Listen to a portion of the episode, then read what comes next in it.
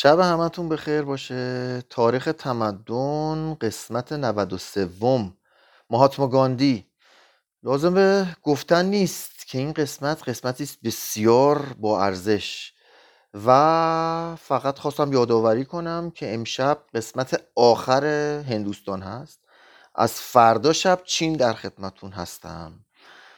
مهاتما گاندی.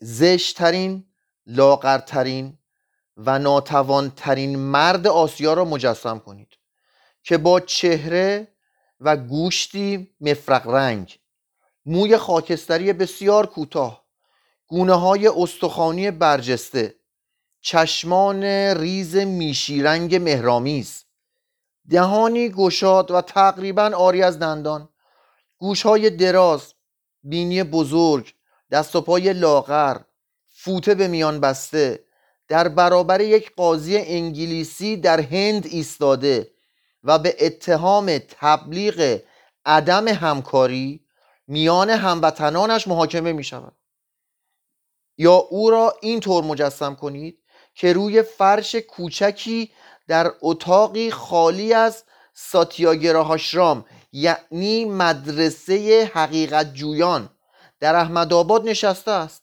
به رسم جوکیان چهار زانو نشسته کف پاها تمایل به بالا دستها با چرخه ریسندگی مشغول در چهرهش عزم قبول مسئولیت نمایان.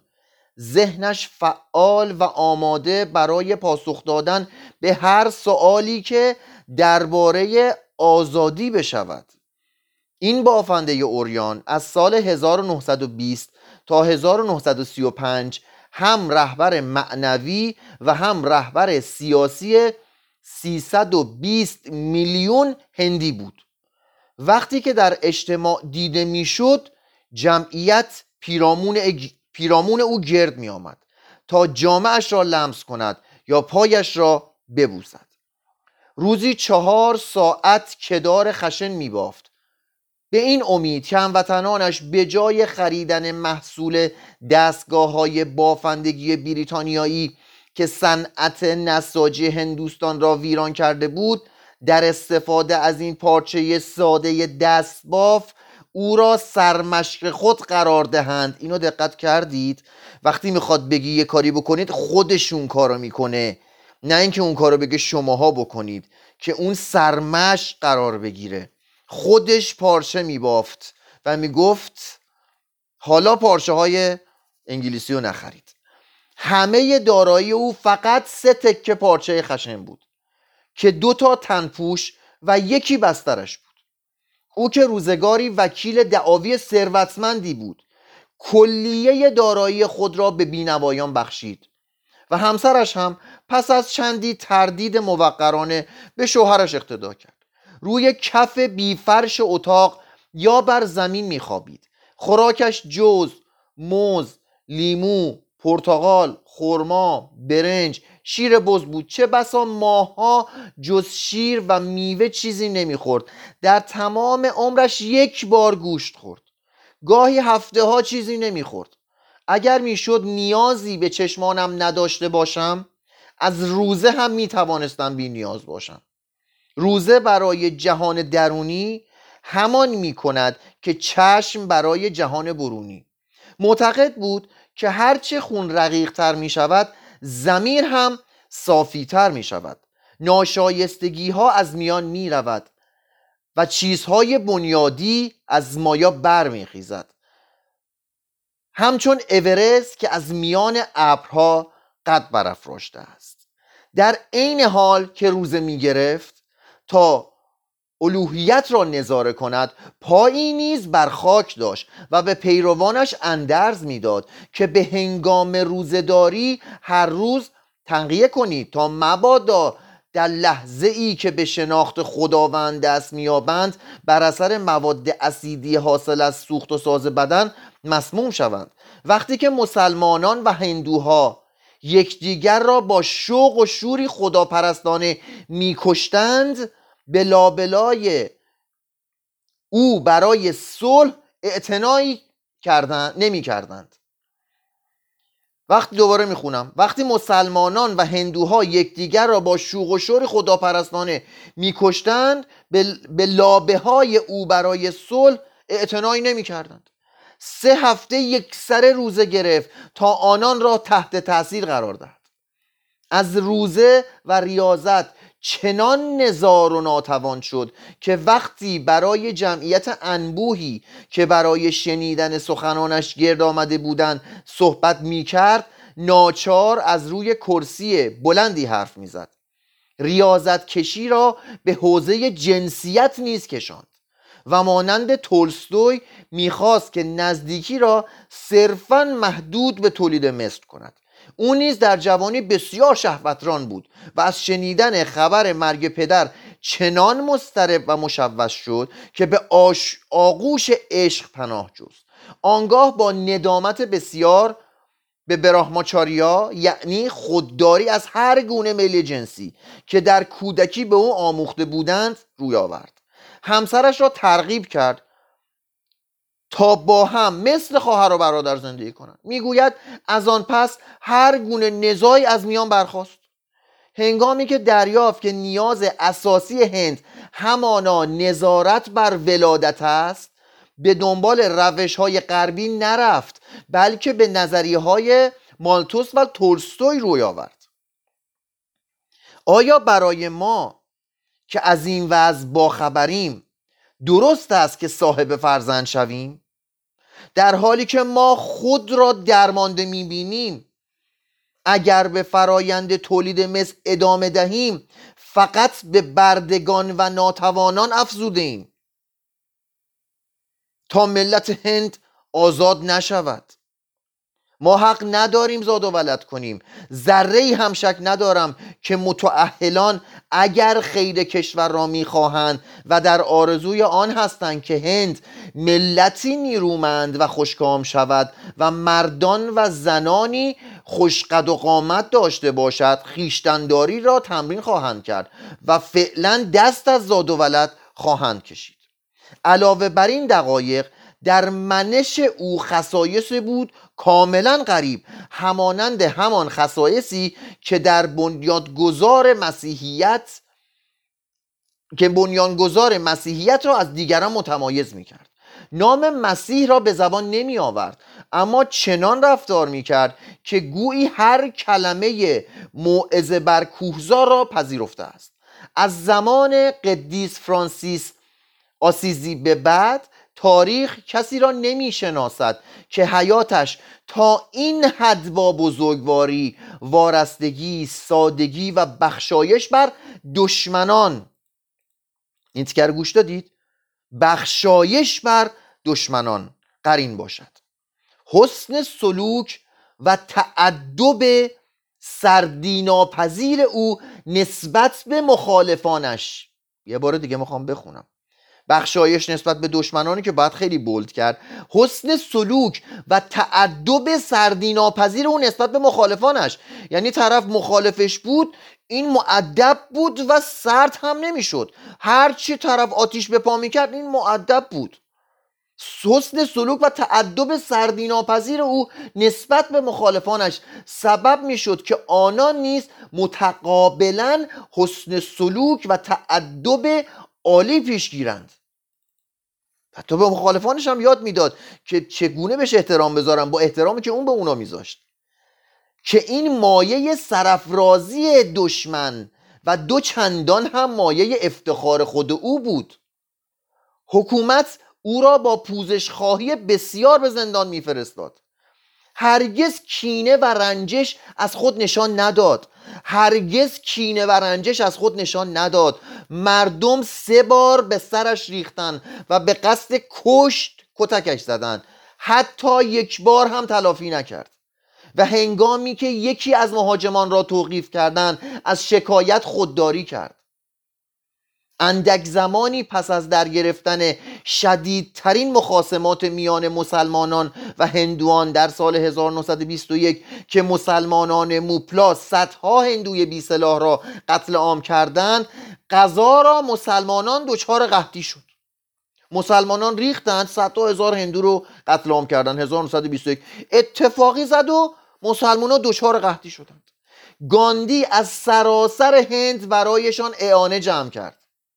و بدون توجه به سوابق و اعمال آنها بدون آنکه دیناری از وجوه جمعآوری شده را برای مصارف عمومی کسب کند. حتی یعنی حتی وقتی پول برای مسلمانانی که زده بودن کشته بودنشون جمع کرد برای خودش که هیچی حتی برای مصارف عمومی هم بر نداشت هیچی. هر چه که جمع کرده بود کلیه اعانات را به دشمن گرسنه داد. تازه این کلمه دشمن رو به کار برده نویسنده. مسلما اون کلمه دشمن رو به کار نمی برد. مهندس کارامچاند گاندی در 1869 متولد شد. خانوادهش از طبقه وایسیا کشاورزان و سوداگران بود و به فرقه جین تعلق داشت. و می‌بینید مسلمان هم نبوده. مسلمان هم ریخته بودند صدها هزار تاشون کشته بودن ولی ببینید کینه نداشت و کمک هم کرد. جین بود و پایبند اصل اهیمسا بود که همانا هرگز نیازردن موجودات زنده بود. وقتی پشه رو نمی آزرده نمی‌کنه پس مسلمونی هم که زده کشته دشه آزرده نمی‌کنه. نه تنها بهش کمک هم می‌کنه. پدرش مدیر قابل اما در امور مالی متخصصی بدعت گذار بود. به خاطر درشتیش مناسبش را یکی بعد از دیگری از دست می‌داد و تقریبا تمام ثروتش را صرف کارهای خیر کرد. و مختصری هم برای خانوادهش گذاشت. مهندس هنوز بچه بود که از دین روی برگرداند.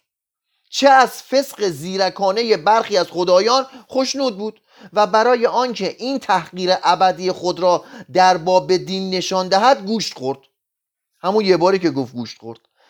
غذا را از این گوشت بیمار شد. و بار دیگر به سوی دین روی آورد یه بار گوشت خورد مریض شد کلا گوشت ول کرد چسبید دوباره به دین. در هشت سالگی نامزد گرفت و در دوازده سالگی به کاستوربای با کاستوربای ازدواج کرد. و این زن در کلیه ماجراهای زندگی گاندی ثروت فقر زندان رفتنها و براهماچاریا به گاندی وفادار بود. در هجده سالگی در امتحانات ورودی دانشگاه قبول شد و برای تحصیل حقوق به لندن رفت. در سال اول اقامتش در لندن هشتاد کتاب درباره مسیحیت خواند. همان بار اولی که موعظه بر کوهسار را خواندم درست به دلم نشست. پند نیکی به جای بد... ببخشید. پند نیکی به جای بدی و محبت حتی به دشمنان را بالاترین تجلی هر گونه ایدئالیسم انسانی می‌دانست. می‌خوام دوباره بخونمش. پند نیکی به جای بدی یعنی به بدی کردن تو نیکی کن.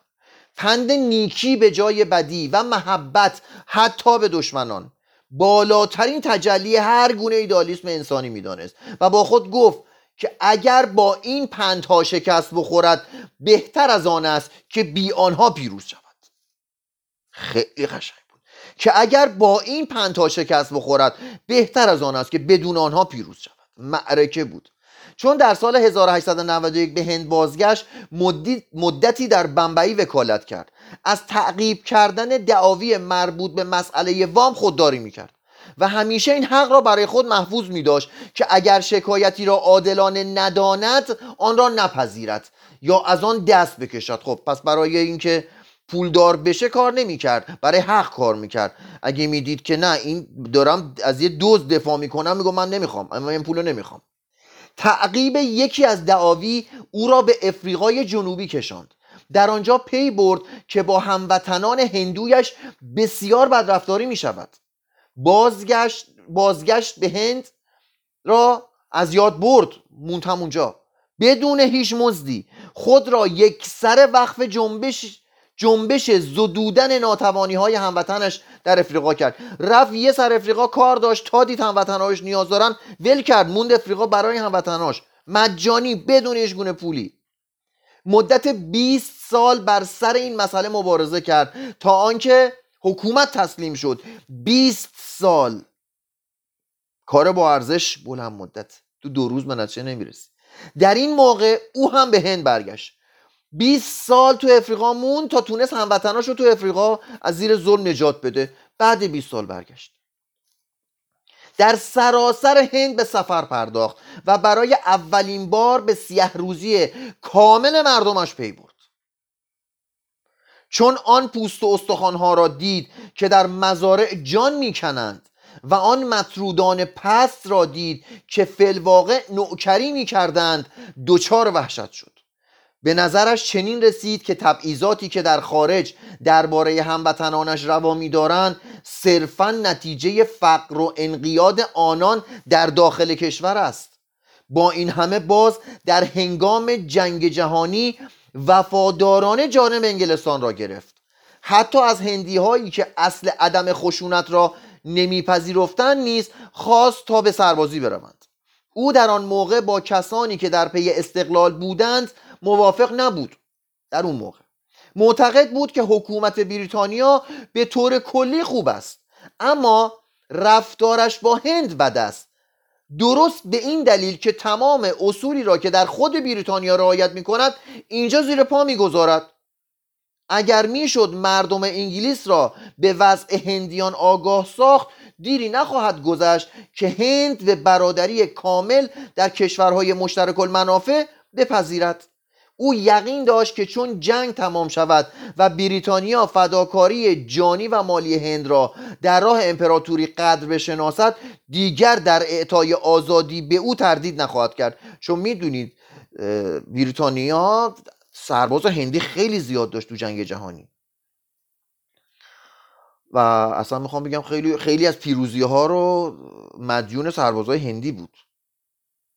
در پایان جنگ جوش و خروش فرمانروایی میهنی با قوانین رولند که به آزادی بیان و مطبوعات خاتمه می‌داد و با استقرار یک هیئت مقننه سوست بنیاد اصلاحات ببخشید اصلاحات موتینگو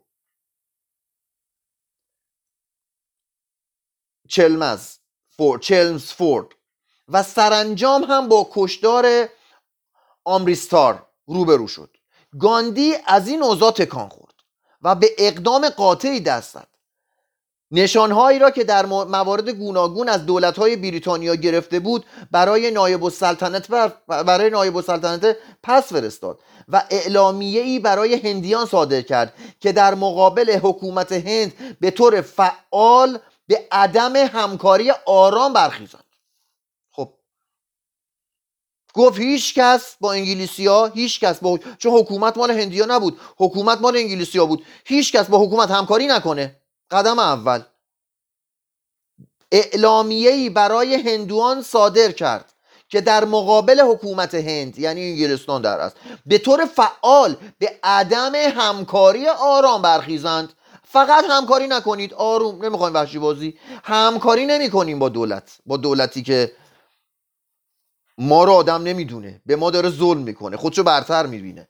مردم به این ندا با خونریزی و خشونت پاسخ دادند. نه چنانچه گاندی خواسته بود. با مقاومت صلحآمیز گاندی می‌گفت آقا صلحآمیز مقاومت کنیم. مردم بلند شدن به خونریزی. مردم به این ندا با خونریزی پاسخ دادند. مثلا در بمبئی 53 نفر از پارسیانی را که با آنان همدردی نمی‌کردند کشتند. گاندی که سوگند آهیمسا خورده بود پیام دیگری فرستاد و در آن از مردم تقاضا کرد. چون کار عدم همکاری آرام در استقرار حکومت به استقرار حکومت اوباش منجر شده بهتر آن است که این نهضت به تعویق بیفتد. کلا گفت آقا نمی‌خوام بدتر شد. چون نمی‌خواست خونریزی بشه و بعد دید خونریزی شد. گفت نهضت کارش مال بعد الان فعلا مثل که شعور نهضت نداریم. در تاریخ در تاریخ کمتر اتفاق افتاده بود. در تاریخ کمتر اتفاق افتاده بود که مردی در پیروی از اصول و تحقیر مسلحت و شهرت تا این حد از خود جسارت نشان داده باشد. یعنی حتی خودش رو تحقیر می‌کرد.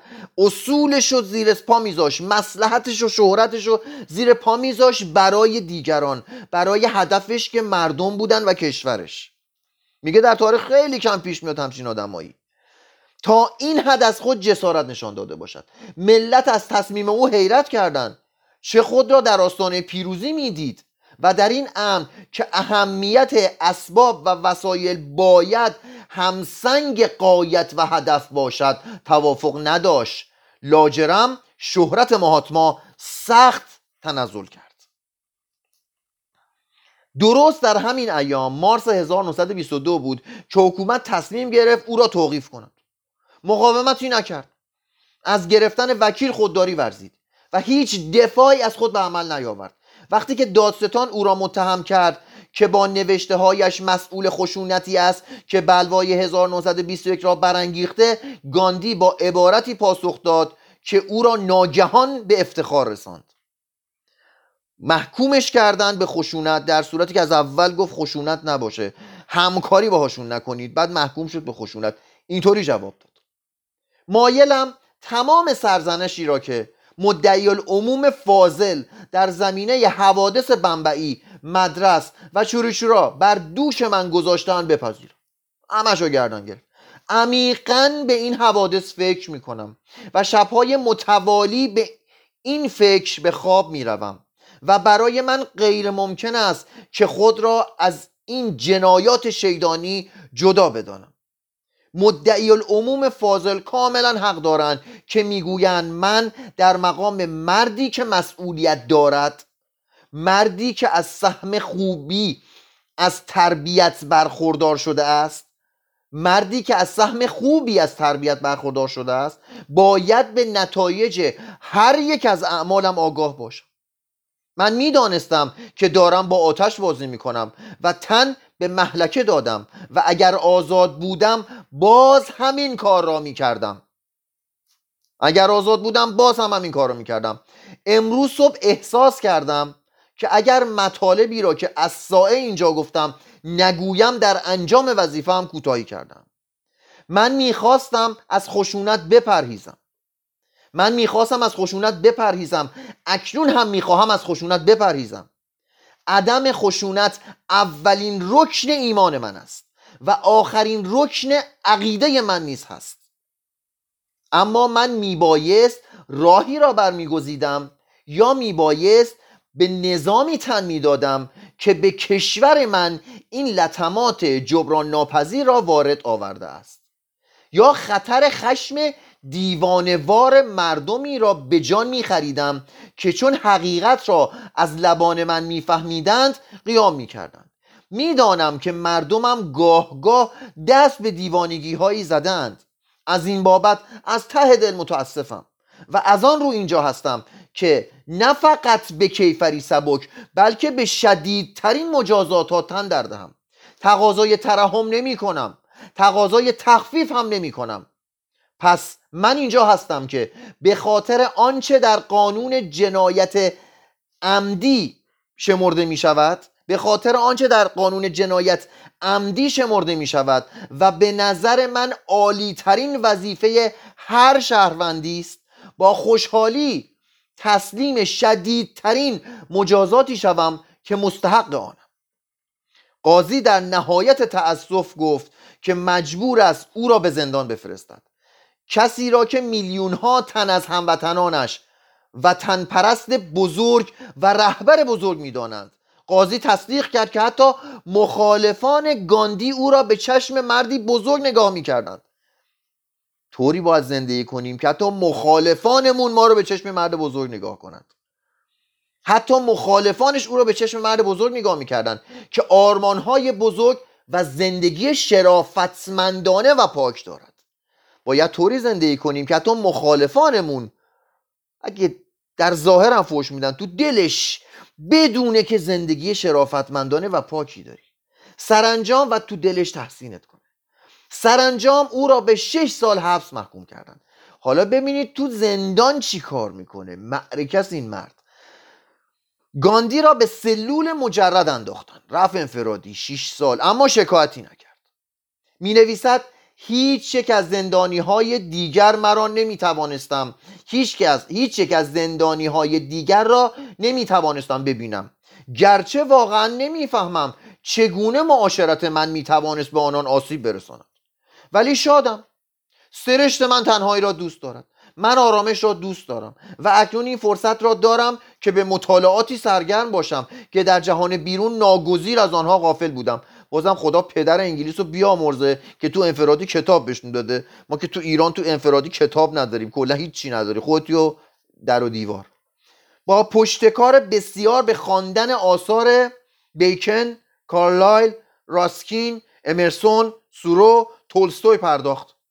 و ساعات متمادی با بن جانسون و والتر اسکات خود را تسلا میبخشید. بارها بهاگاواد گیتا را خواند. زبانهای سانسکریت تامیل و اردو را فرا گرفت تا بتواند هم به دانشمندان نامه بنویسد و هم با توده مردم صحبت کند. برای دوره شش ساله حبس خود برنامه مفصلی برای مطالعه و تحقیق تهیه کرد و در کمال دقت آنها را به موقع اجرا گذارد تا آنکه حادثه ای روی داد. و در این مورد خود می‌گوید با شادی جوان 24 ساله به مطالعه آن کتاب ها می نشستم و 54 سال سن و جسم ناتوانم را از یاد می بردم 54 سالش بود. ولی تازه مطالعه کرد. این همه چیز یاد گرفت و بعد دیدید نتیجه چی شد واسه کشورش. وقتی فهمید به وقتش به جا باید عمل کنه. یه کاری کرد جاش نبود هنوز شعور نبود اون موقع. گفت دیوانگی های مردمم. نشست عقب حیثیت خودشو برد. خودشو خورد کرد شخصیتشو به ظاهر جلوی بقیه از بین برد شهرتش از بین برد ولی رفت خودشو پخت. حالا ببینیم چی کار کرد. بیماری آپاندیسیت از زندان نجاتش داد و طب غربی که او غالبا از آن خورده می‌گرفت موجب بهبودیش شد. جمعیت عظیمی دم درهای زندان جمع شدند تا او را به هنگام خارج شدن ببینند و موقعی که او رد می‌شد خیلی ها به جامعه خشنش بوسه می‌زدند. اما او از سیاست و قرار گرفتن در منظر آن پرهیز کرد. ضعف و بیماری را بهانه آورد و در مدرسهش در احمدآباد گوشه گرفت و سالهای بسیار با شاگردانش در انزوای آرامی زندگی کرد. اما از آن خلوتگاه هر هفته از طریق هفته نامش به نام هند جوان سرمقاله هایی در تشریح فلسفهش درباره انقلاب و زندگی منتشر می‌کرد. از پیروانش خواست که از خشونت بپرهیزند.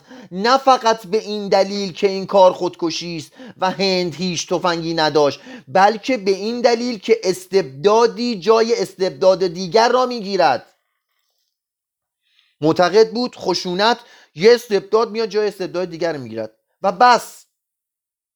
به آنان می‌گفت تاریخ به ما میآموزد که آنانی که بیشک به انگیزه های شریف و ارجمند آزمندان را با توسل به زور از امتیازات خود محروم کردن به نوبه خود شکار بیماری مغلوبان شدند. اگر هند به دست دستاویزهای خشن رو آورد من علاقه را به آزادی آن از دست خواهم داد زیرا ثمره این گونه دستاویزها نه آزادی بلکه بردگی است. دومین رکن دومین رکن عقیده او رد قطعی صنعت جدید بود و مانند روسو بازگشت به زندگی ساده کشاورزی و صنعت خانگی روستا را خواستار بود. به نظر گاندی محبوس شدن مردان و زنان در کارخانه ها و ماشین هایی که در مالکیت دیگران است و تولید اجزای کالاهایی که هرگز شکل تمام شده آنها را نخواهند دید راه غیر مستقیمی است که انسانیت را در زیر توده از کالاهای بی ارزش دفع می کند چون این کارخونه مال خودشون مال انگلیسی ها بود. میمدن با دیشب خوندیم. حقوق خیلی خیلی کمی به زنها و بچه های کوچیک حتی می‌دادن استخدام می‌کردن. محصولاتشون مجانی در بیاد. خب به عقیده او تولیدات ماشینی غیر لازم است. نیروی کاری که با بکار گرفتن آنها اندوخته شود در ساخت و تعمیر آنها مصرف می شود یا اگر واقعا نیروی کاری اندوخته شود برای کارگر سودی ندارد. میگه واسه کارگر چه سودی دارد؟ بلکه سود سرمایه دار است. کارگر با قدرت تولیدی خاص خود به حراس بیکاری صنعتی دچار می شود از این رو نهزت سوادیشی.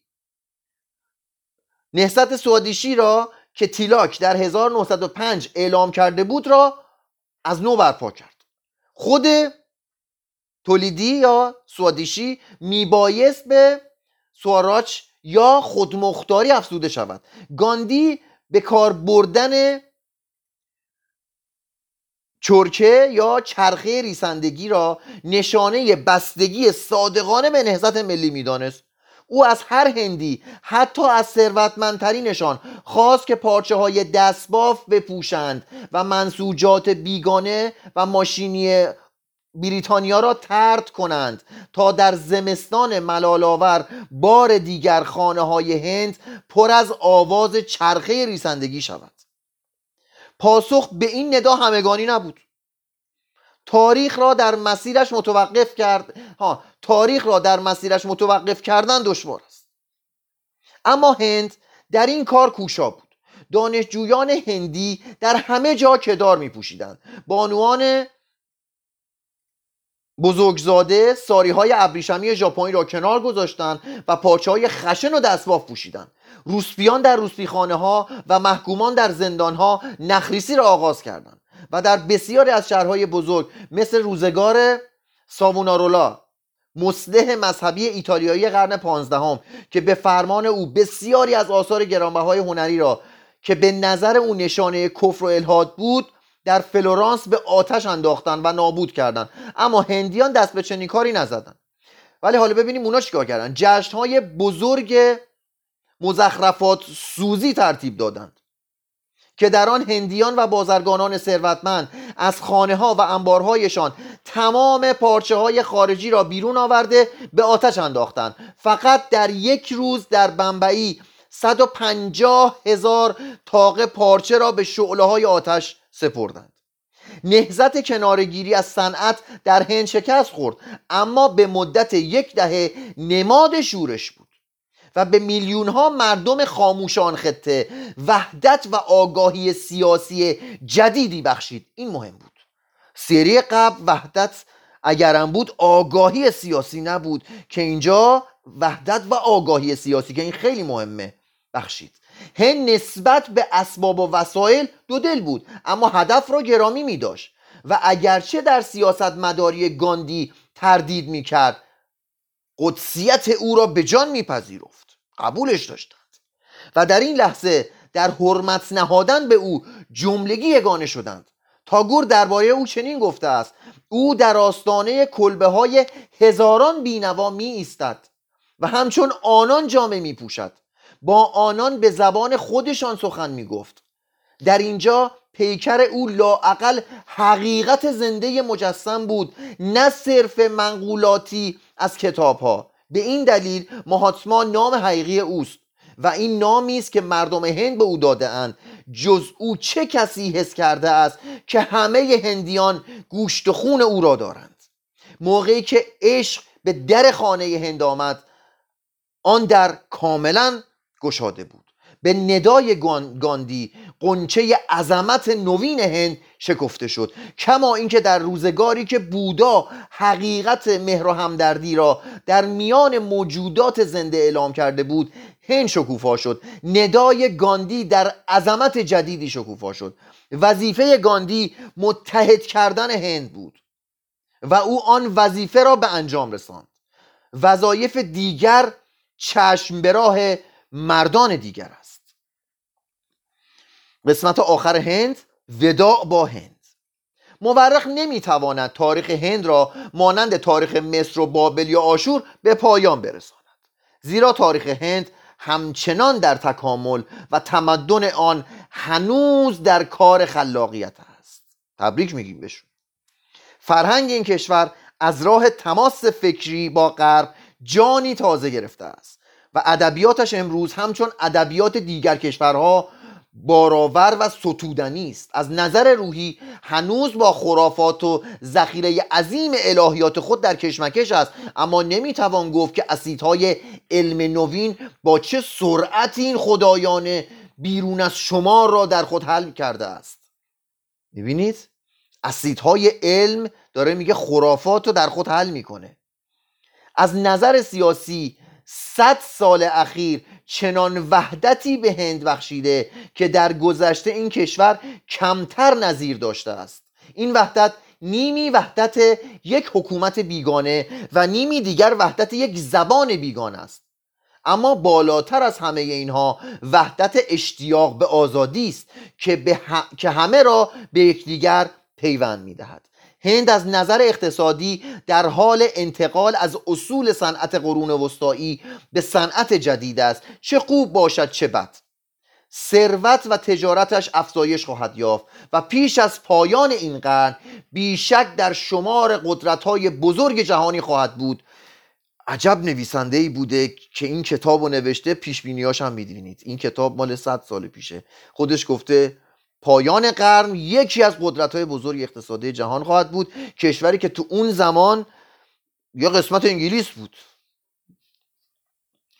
ما نمی‌توانیم ادعا کنیم که این تمدن برای تمدن غربی همان رهاوردهای مستقیمی را دارد که مصر و خاور نزدیک داشتند چه این دو تمدن نیاکان بلافصل فرهنگ ما بودند.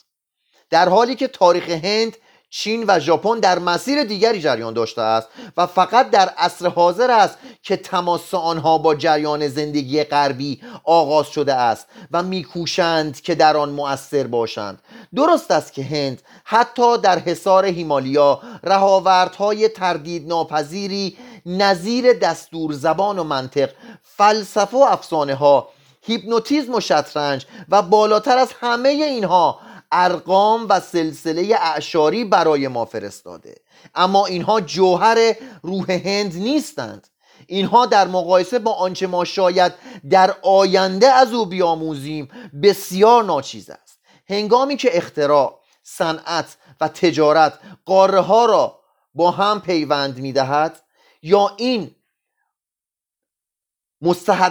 مستحدثات ما را ناگهان به زد و خورد با آسیا بکشاند. ما تمدنهای آن را دقیق تر مورد مطالعه قرار خواهیم داد و حتی در حال مخاسم مخاسمت نیز برخی از راه و رسم و اندیشه های آن را جذب خواهیم کرد. شاید هند شاید هند در پاسخ کشورگوشایی و خودبینی و تاراش تساهل و ملایمت مردان پخته خورسندی و رضای روح وارسته آرامی روانی روشنبین و عشقی الفت پذیر و صفابخش نسبت به همه موجودات زنده را به ما بیاموزد.